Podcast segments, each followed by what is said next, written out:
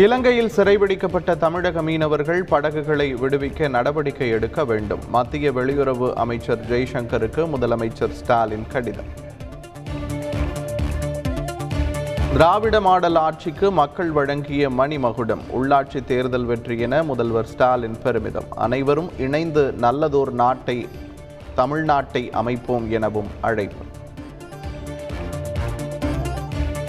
உள்ளாட்சி அமைப்புகளில் மேயர் துணை மேயர் பொறுப்புகளில் வாய்ப்பளிக்க வேண்டும். முதலமைச்சர் ஸ்டாலினிடம் விடுதலை சிறுத்தைகள் கட்சித் தலைவர் திருமாவளவன் நேரில் வலியுறுத்தல். உள்ளாட்சி தேர்தல் முடிவுகள் குறித்து கட்சி ஆய்வு செய்து முடிவெடுக்கும். அதிமுக ஒருங்கிணைப்பாளர் ஓ பன்னீர்செல்வம் தகவல்.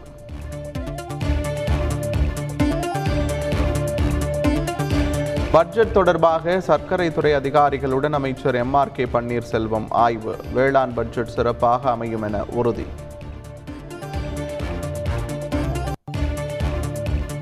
திமுக நிர்வாகியை தாக்கிய வழக்கில் முன்னாள் அமைச்சர் ஜெயக்குமாரின் ஜாமீன் மனு தள்ளுபடி. சென்னை முதன்மை அமர்வு நீதிமன்றத்தில் ஜாமீன் கோரி மனு தாக்கல். பள்ளி மாணவர்களுக்கு இலவச காலணி வழங்குவது தொடர்பாக நூற்று பத்து கோடி ரூபாய் டெண்டரை எதிர்த்து வழக்கு தள்ளுபடி. சென்னை உயர்நீதிமன்றம் உத்தரவு.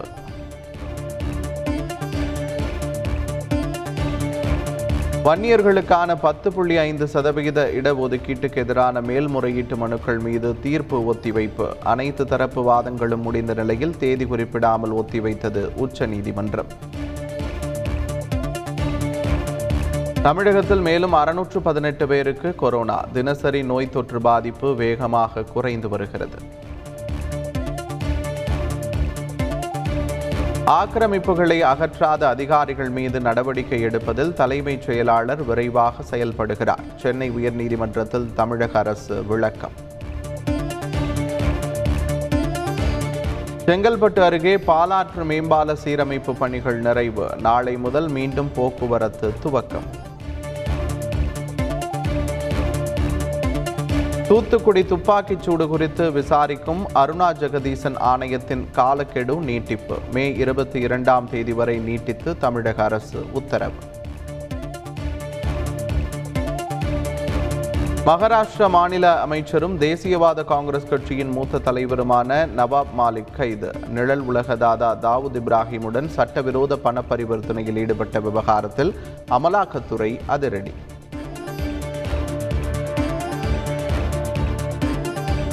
இந்தியாவுக்கு மேலும் மூன்று ரஃபேல் போர் விமானங்கள் வந்து சேர்ந்தன. ஒப்பந்தம் செய்யப்பட்ட முப்பத்தி ஆறு விமானங்களில் இதுவரை முப்பத்தி ஐந்து விமானங்களை ஒப்படைத்துள்ளது பிரான்ஸ் நிறுவனம்.